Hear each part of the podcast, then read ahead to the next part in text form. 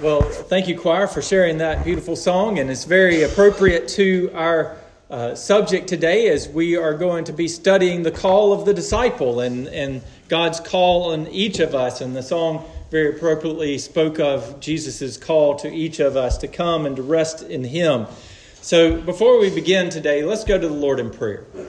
Heavenly Father, I come to you this morning asking that you would give me the strength to preach, give me the words to say that I might build up these your people and that they might hear your call to come and to be a part of your kingdom if they are not a part of your kingdom now. And if they are, that they would recognize that they are here because of the call of God in their lives and the purpose of God to bring them into uh, a walking relationship with you.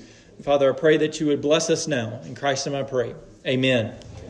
This morning we're going to be in John chapter 6. We're going to look at verses 52 through 71 as we begin a new series. And this is a series that I've been excited about for over a year now. I've been studying for it for about a year now to get ready to preach through the subject of discipleship. And if you remember, in fact, I, know most of you can remember back to my very first sermon here at Antioch West. I know you've got it. You saved the bulletin. You scrapbooked it. You you remember uh, every word. You've got it written in your Bible, the date, and all that. But uh, even if you didn't, uh, for the few of you that don't remember, I um, I said that uh, in that first sermon I proposed a mission statement or a vision that any church should have. I mentioned then that I'm not a big fan of mission statements and vision statements and all of that because, particularly because for the church, every church has one mission and every church has one vision. And so I gave as kind of this definition of what a true church should be. And a true church of the Lord Jesus Christ is a body of baptized believers who delight in God by discipling one another and devoting themselves to his work. So you'll notice in that statement, there are three pillars there is delight, there is discipleship, and there is devotion. And so, in my first year in preaching here at Antioch West, I preached through a series on delight on how we delight in God by devoting our lives to worship. That we are created by God to be worship beings. We are created to live as image bearers, which in and of itself means that we, we reflect back the glory of God or we image forth the glory of God in the way that we live, in the words that we say, in our deeds and in our works. All of those things are uh, a, an act of worship to the God that made us. And we won't know a true and beautiful and purposeful life. We can't, in a word, have delight in this life unless we devote our lives to work to worshiping him. So that's all good, and we, we've studied la- the first year I was here, we studied how that works and what that looks like. But you might wonder how do we learn to live a life of delight and worship? Well, we do that through an approach that we find throughout the Bible and throughout the ministry of Jesus and throughout the early church. We do that. We learn to delight in God. We learn to worship Him through discipleship. Now, that's a word that's thrown around a lot. In fact, if you go to Lifeway's website and you search discipleship, you're probably going to get a thousand results on books that you can study on discipleship. We talk a lot about discipleship. In fact, some of you, most of you, probably grew up with discipleship training, right? At uh, at uh, five o'clock on Sunday night or something like that, and you spend an hour every Sunday in quote discipleship. But it's evident to me that even though we talk a lot about discipleship, even though the Christian church and the American church is, is committed to discipleship, we don't have a very good track record of making disciples. You can tell that because Miss Laverne sent me a, a, an article this week about how the Christian church is, is dwindling and, and, and falling away in America and, how, and the reasons for that and things like that. And we see it all around us. We see church membership dwindling. We see uh, the younger generations uh, failing to come up in the church and continue in the church. We see all of that happening, and it's evident that we aren't making disciples like we should. Yet, making disciples is something that is essential to the life of the church. It's not an add on, it's not a program we get the option to be in or out of. Jesus' last command to his disciples in Matthew chapter 28, verses 19 through 20, was to make disciples of all nations. So, if this is an essential command of any church, then we need to understand it and we need to do it. So, for the next year, we're going to talk about discipleship what it is, what it, uh, we're going to define it, and then we're going to look at illustrations of discipleship in the New Testament. So today we start this series on discipleship by defining what discipleship is. And to define what discipleship is, we need to look at some of the Greek words that are used to refer to discipleship. And the first word is the word that we translate into disciple, and that is mathetes, M A T H E T E S, in case you're taking notes. Now, if you search this word in the New Testament, you'll find that it is used over 225 times in the New Testament. We're not going to look at all 225 times, but there are seven ways, seven unique ways that this word is used that help us to understand what it's mean, what it means. So, first, we're going to see today that a disciple is first and foremost chosen by God. A disciple is chosen by God. So, to see that, let's read John chapter 6, verses 52 through 71 together. John chapter 6, verse 52, God's word says, The Jews then disputed among themselves, saying, How can this man give us his flesh to eat? So Jesus said to them, Truly, truly, I say to you, unless you eat the flesh of the Son of God and drink his blood, you have no life in you. Whoever feeds on my flesh and drinks my blood has eternal life, and I will raise him up in the last day. For my flesh is true food, and my blood is true drink. Whoever feeds on my flesh and drinks my blood abides in me, and I in him. As the living Father sent me, and I live because of the Father, so whoever feeds on me, he also will live because of me. This is the bread that came down from heaven, not as the fathers ate and died. Whoever feeds on this bread will live forever. Jesus said these things in the synagogue as he taught in Capernaum. When many of his disciples heard this, they said, This is a hard saying. Who can listen to it? But Jesus, knowing in himself that his disciples were grumbling about this, said to them, Do you take offense at this? Then what if you were to see the Son of Man ascending to where he was before? It is the Spirit who gives life, the flesh is of no avail. The words that I have spoken to you are spirit and life. But there are some among you, some of you, who do not believe. For Jesus knew from the beginning who those were who did not believe and who it was who would betray him. And he said, This is why I told you that no one can come to me unless it is granted to him by the Father. After this, many of his disciples turned back and no longer walked with him. So Jesus said to the twelve, Do you want to go away as well?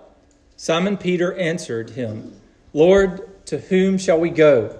You have the words of eternal life and we have believed and have come to know that you are the Holy One of God.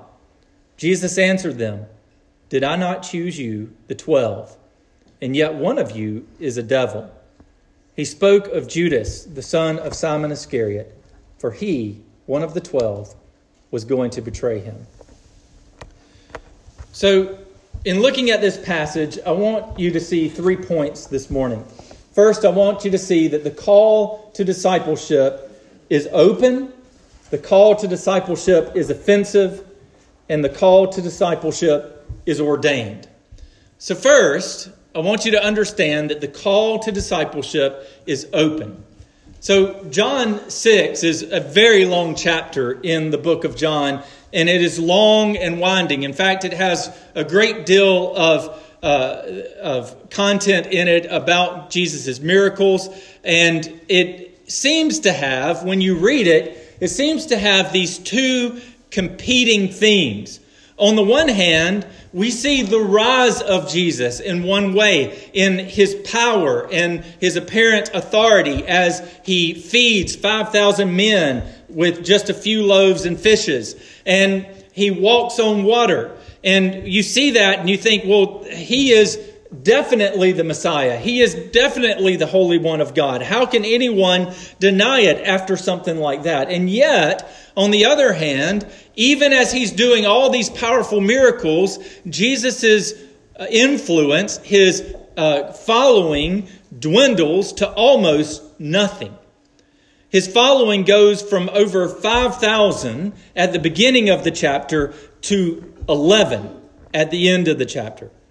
And both of those themes revolve around his miracle of the feeding of the 5,000 and what he says about it in the teaching that follows it. So, after performing this unbelievable, unbelievable miracle, a huge crowd begins to follow him and they, they seek him out. Jesus, remember, goes across the, uh, goes up to a mountain and then he walks across the water to his disciples to avoid the crowd that is building around him. And even so, the crowd gets in boats and they walk around the Sea of Galilee to find him because they want to demand more food of Jesus. And instead of giving them more food, Jesus says in verse 35, I am the bread of life. Whoever comes to me shall not hunger, and whoever believes in me shall never thirst. So in verse 52, those who are following him, the Jews, they take offense to this because it sounds like, quite literally, Jesus is saying that in order to be saved, you have to eat him. You have to eat of his flesh. So, in response to this skepticism, you would think Jesus would say, No, no, no. Y'all don't understand what I mean. I'm speaking spiritually. Here, let me explain. That's not what Jesus does. He says, Oh, does that freak you out? Let me tell you something else. No, I said I was bread. Guess what? In order to live, you have to eat of my flesh and drink of my blood. Right. Now, we're going to talk about exactly what Jesus means in that statement in just a little bit. But I want you to notice first two aspects of what Jesus says that point to the openness of God's call to discipleship. First, notice that the call of Jesus to discipleship is open to anyone who will take it. Amen. From verses 52 to 58, Jesus says the word whosoever four different times. So the call to discipleship is open to anyone. And I want you to hear me on this, friend. You might think, I've come to this church, I, I, I barely feel like I ought to be here because I feel like Christians are judgmental and they're always talking about doing good works and they're always talking about the law of God. And I know I'm not perfect. I'm not good enough for God. And so I don't know that I can even follow Jesus because of the burden of my sin and where I've come from. But I want you to understand that the call of discipleship is open to anyone who will take it. It is open to you regardless of where you come from. It is open to you regardless of your sins. Your sins do not disqualify you. Your socioeconomic standing cannot preclude you. Your race and your background cannot make you unacceptable in this kingdom. It is, the call is open to anyone who would follow Jesus. As Goodwill says in The Pilgrim's Progress, when Christian comes to the gate to enter the gate to eternal life, uh, to salvation, Goodwill opens the gate and he says, We make no objections against any, regardless of what they did before they came here. Right. Second, the call of Jesus to discipleship is open in its simplicity. Discipleship at its root, is a call to set one's whole life on Jesus. Discipleship is a call to be wholly dependent on Jesus Christ. Right. Jesus says, I am the bread of life. So, like bread, gives nourishment to the body so that the cells of the body can replicate and cause the body to grow and to repair and to build. So Jesus' presence in the life of the believer revives and empowers your soul. You see, having eternal life isn't just about knowing a few facts about Jesus. It's not about thinking good thoughts about Jesus. It's about you being in Jesus and Jesus being in you. It is about you finding your life and meaning and purpose and fulfillment in Jesus. And Jesus enabling you by the presence of His Spirit in your heart to live for Him. It's not about you being good enough or walking pure enough or, or following the right plan or saying the right words, but it's about Jesus being your source and your reason for life. So if the call is so open and the call is so simple, why do we find most of the people in this story walking away from it? And that brings me to my second point. The call of discipleship is offensive. In verses 52 and 66, and 71, I want you to notice three offenses to the call of Jesus. First, in verse 52, notice the offense of the cheap trick. Here we find that the Jews take offense to Jesus' call to eat of his flesh. And these same Jews, I want you to think about this, these same Jews had experienced the miracle of the feeding of the 5,000 the, the previous day, where Jesus takes five loaves of bread and two fish, and he feeds 5,000 men along with their children and their wives with that meager offering. And they were so amazed that they crossed a sea to find him to ask for more bread. And not only that, they were willing to take Jesus, even if it required by force, to make him king and to start, in effect, a civil war and a war against the Roman Empire in order for him to be king over them. And they were willing to do all of this not because they wanted Jesus, but because they wanted what he could give them. Right. They wanted Jesus as their vending machine. They wanted Jesus to be a political puppet that would take out their enemies. But they didn't want to be dependent on Him and to define their lives by Him. And so, to call on Him, uh, the call to feed on Him was offensive because it would mean that they would have to give up control. It would mean that they would have to say, uh, you know, Jesus, I have to be dependent on you all the time. I can't just come to you when I need something. I can't just ask for you to do something and then get mad at you when you don't. I have to be dependent on you even when things don't go my way, even when I don't get the healing that I've been praying for, even when my family situation doesn't work out. I have to be dependent on you at all times. And they were not willing to let Jesus have control. Second, in verse 66, we see the offense of costly grace. It says that there were even many of his disciples who fell away at this hard saying. Now, at the height of his ministry, it was likely that Jesus had around 120 people that followed him throughout his ministry, that followed him around everywhere he went.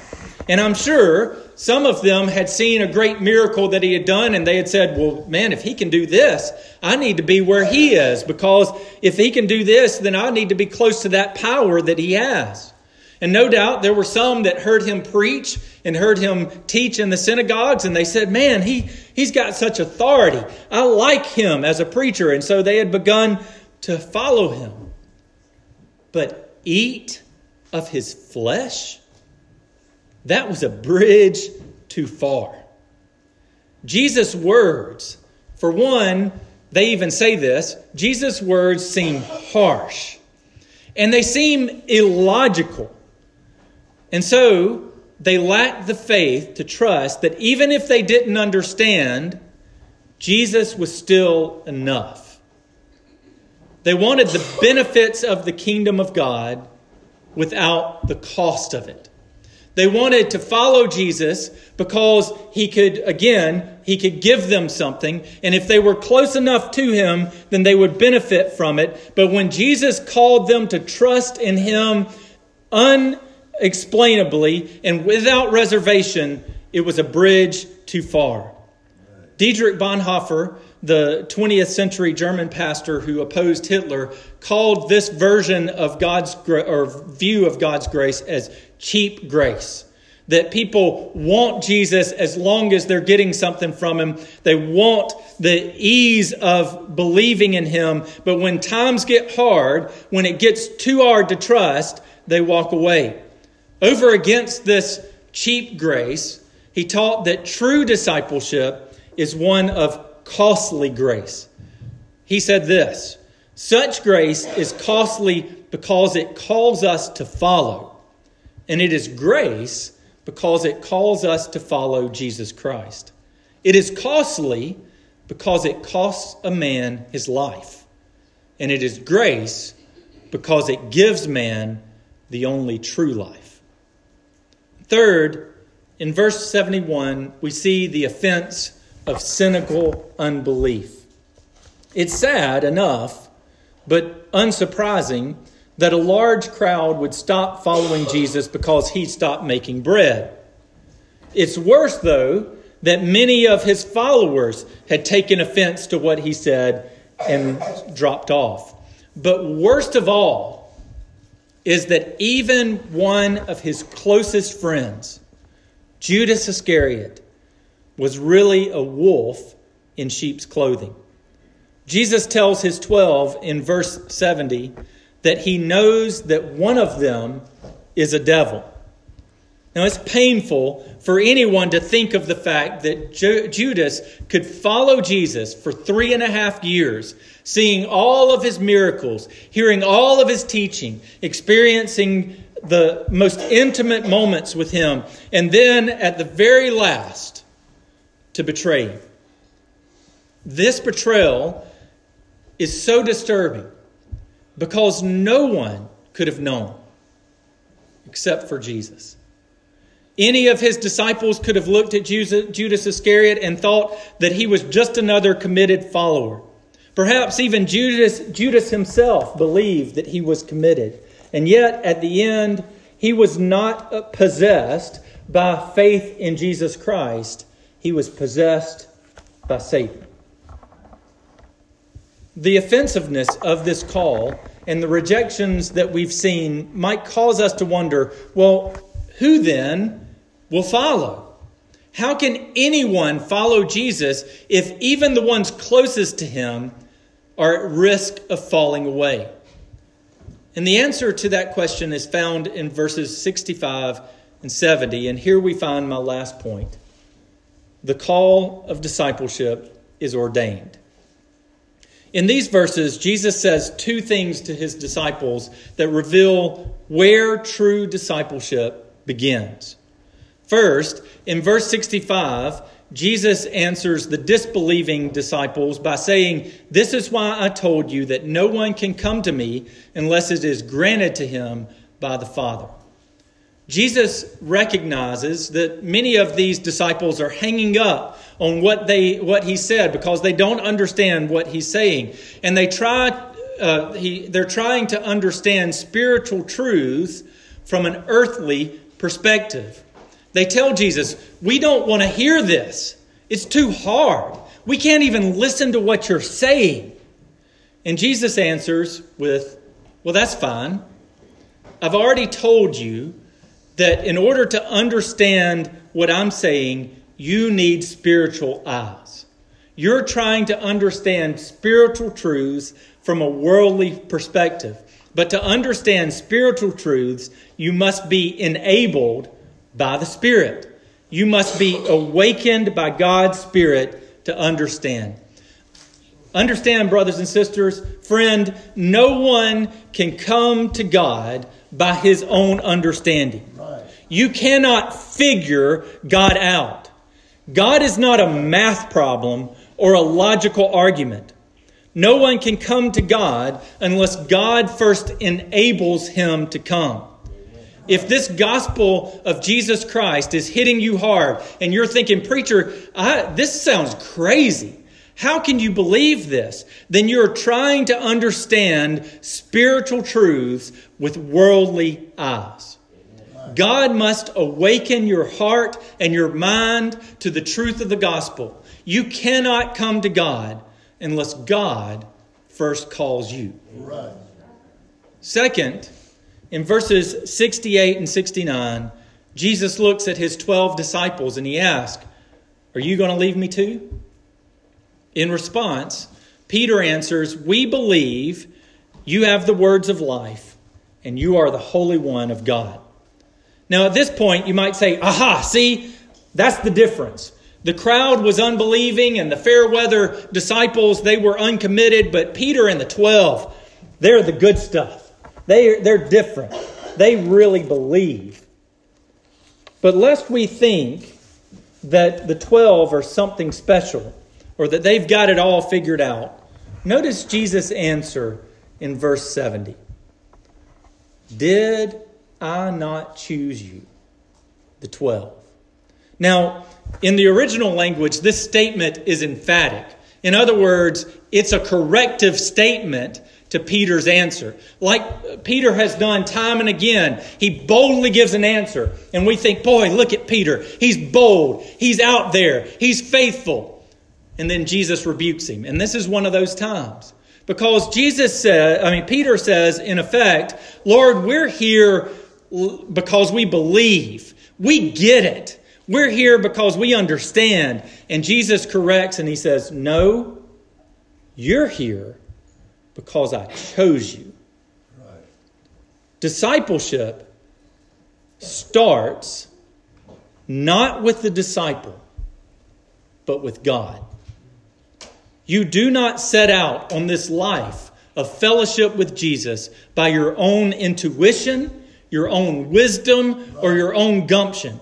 You cannot come to God by your own power or your own ability. No, it is God who must first call you. It is Jesus who first chooses his disciples.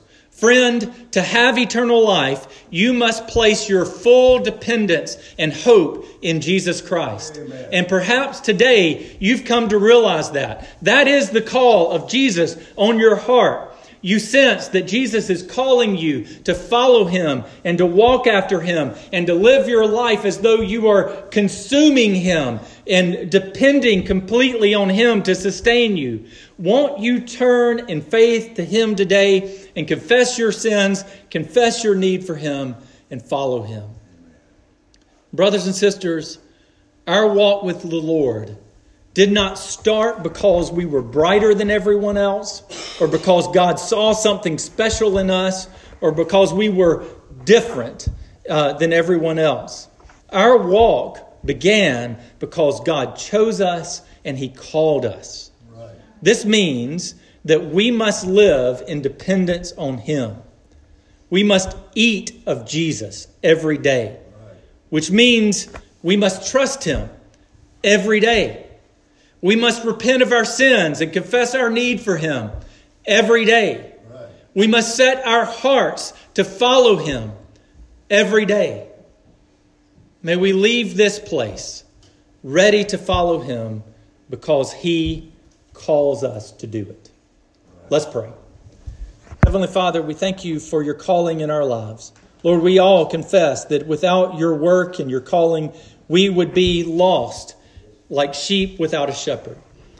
But we are thankful that the Good Shepherd has come and called us, and we, as your sheep, have responded and are following you as part of the flock of God. Lord, I pray that if there is a lost sheep here today who does not know you as their Savior, that they would hear the call of Jesus through your Spirit and your Word, and that they would come in response to that and repent and believe the gospel. Father, I pray that you would do your work now as we respond in song. In Christ's name I pray. Amen.